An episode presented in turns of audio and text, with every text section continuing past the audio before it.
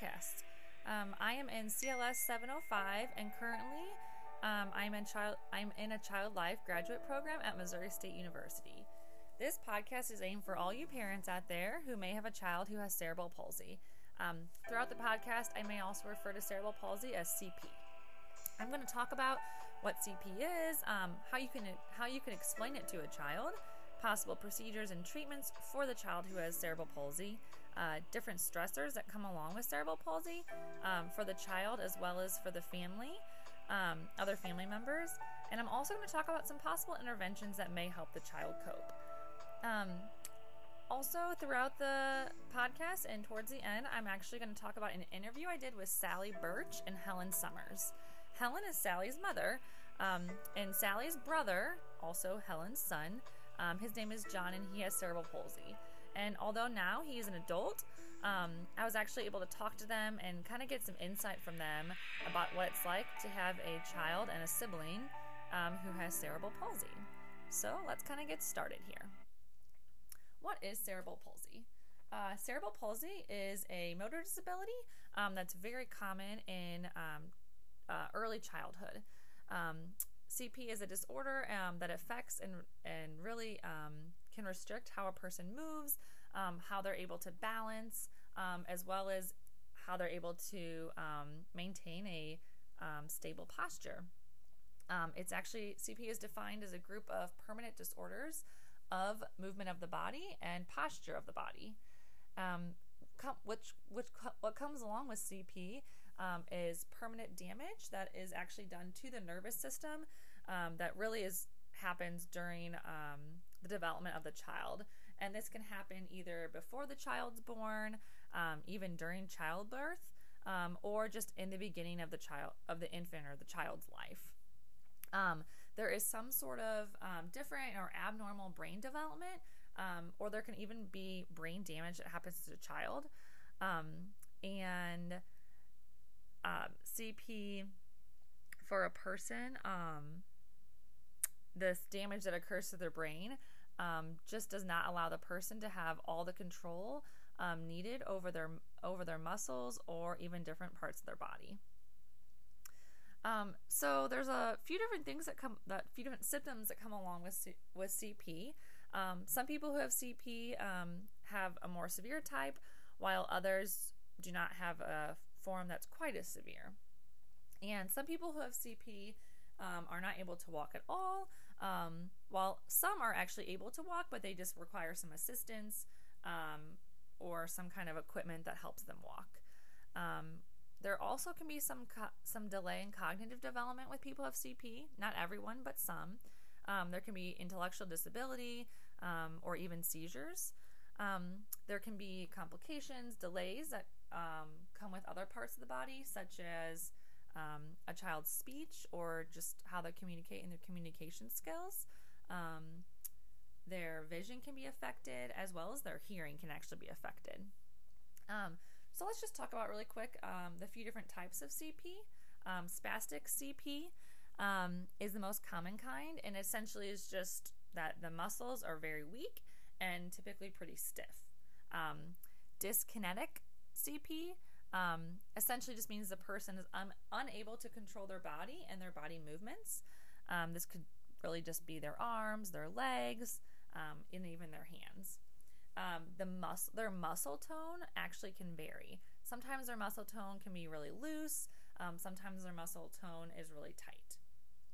Um, ataxic CP um, really means that the person who has CP, this kind of CP, um, the movements of their body are typically pretty shaky. They have a really hard time um, coordinating their movements and keeping their balance.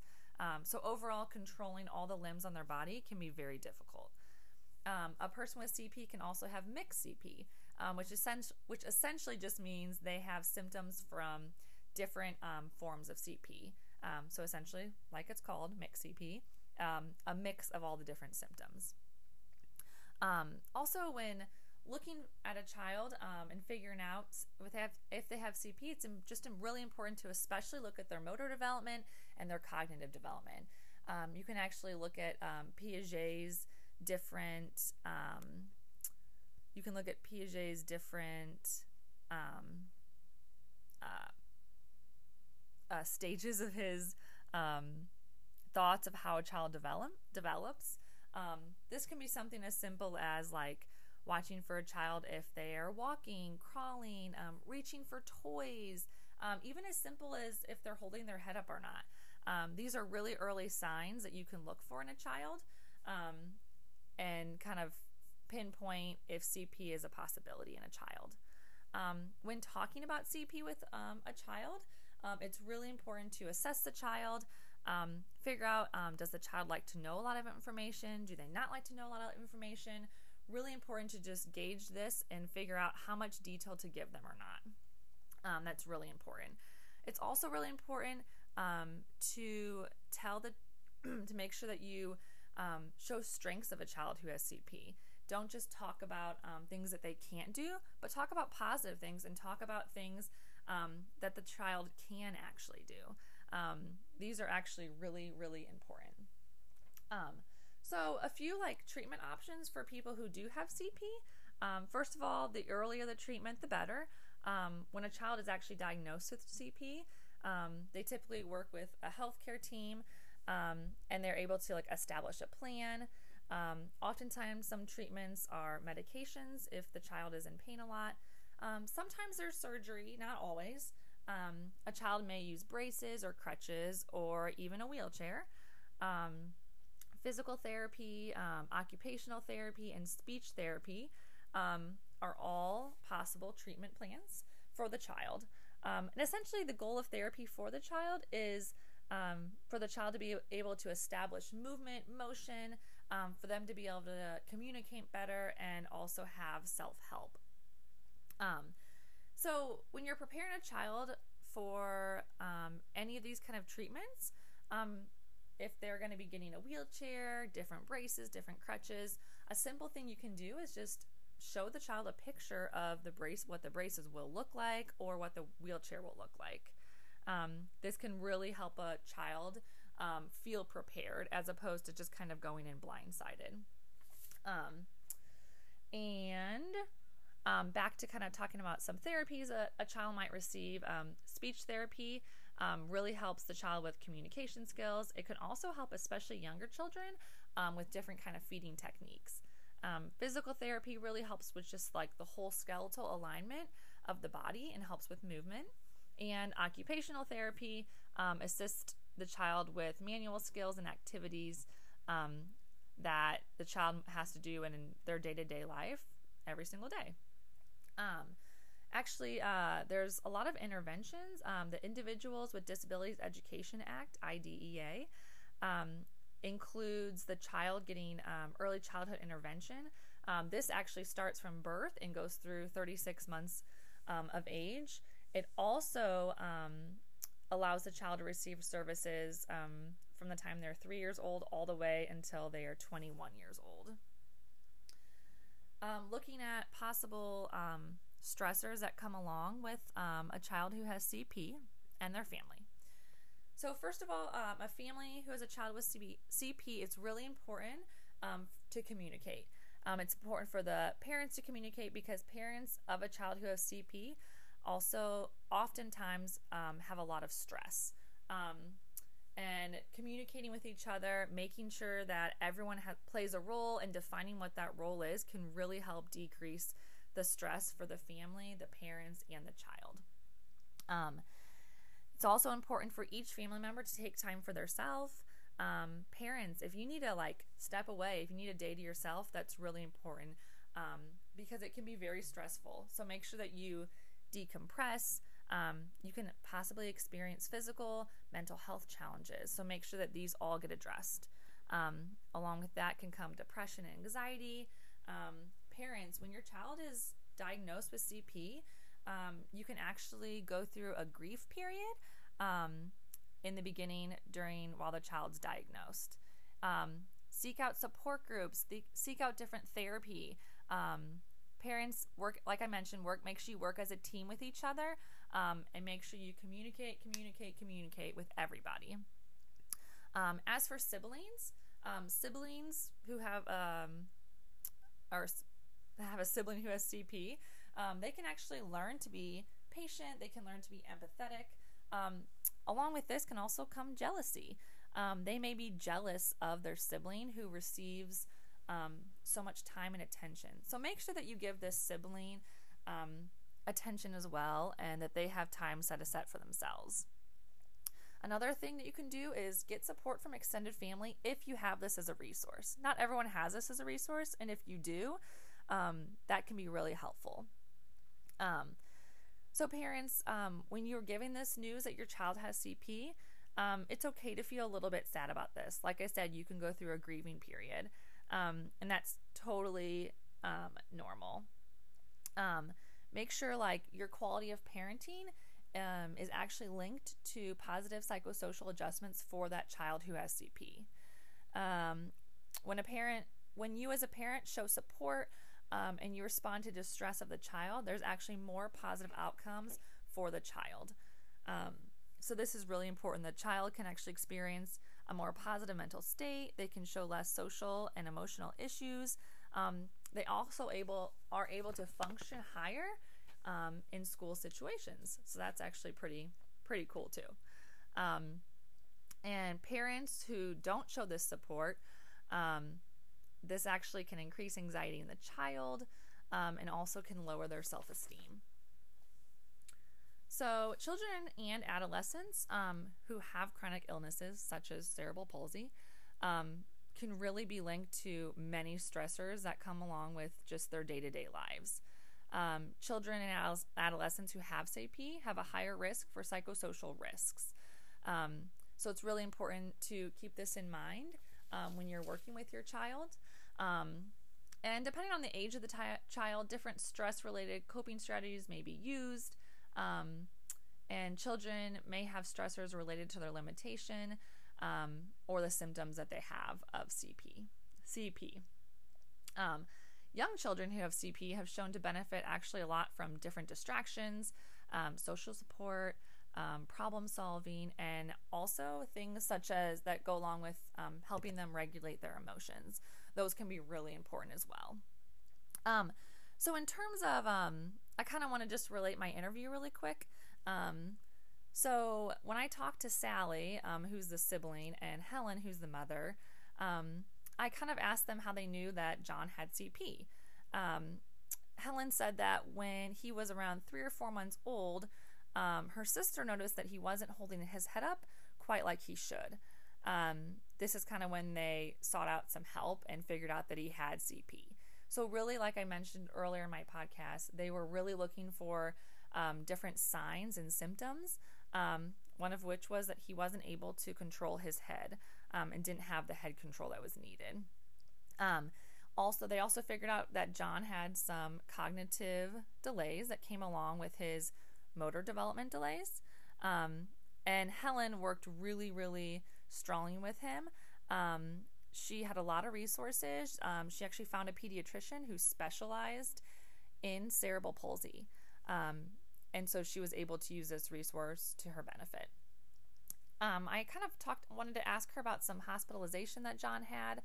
Um, she actually told me that John was really only hospitalized once. He kind of went to the ER a few times um, for falls and things like that, but he was only actually in the hospital a few times.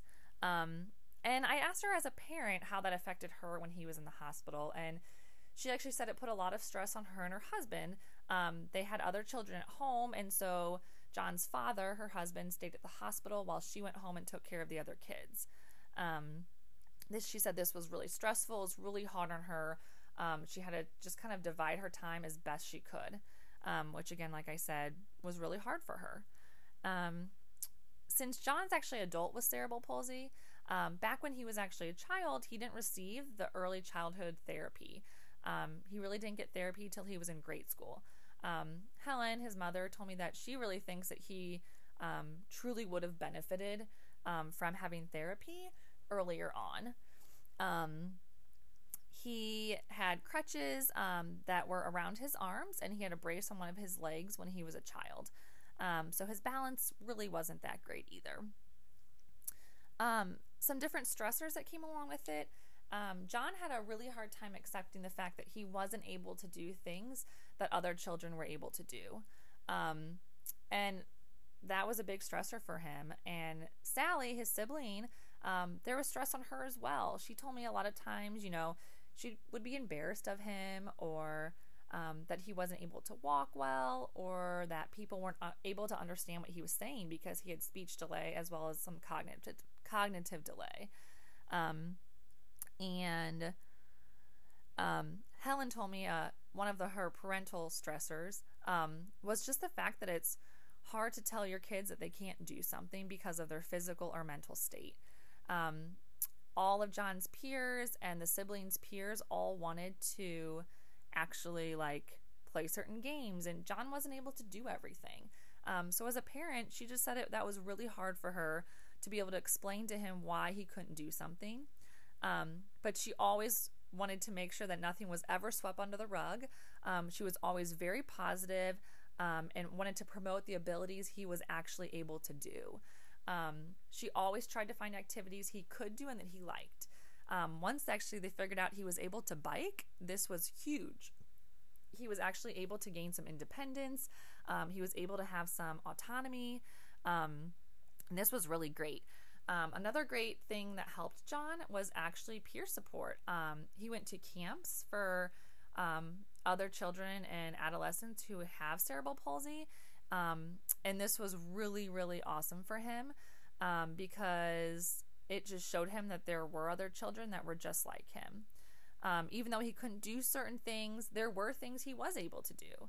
and gaining this independence and seeing other children do the same thing as him um, really helped him. Um, I'm going to now quickly kind of talk about a few interventions that could be helpful.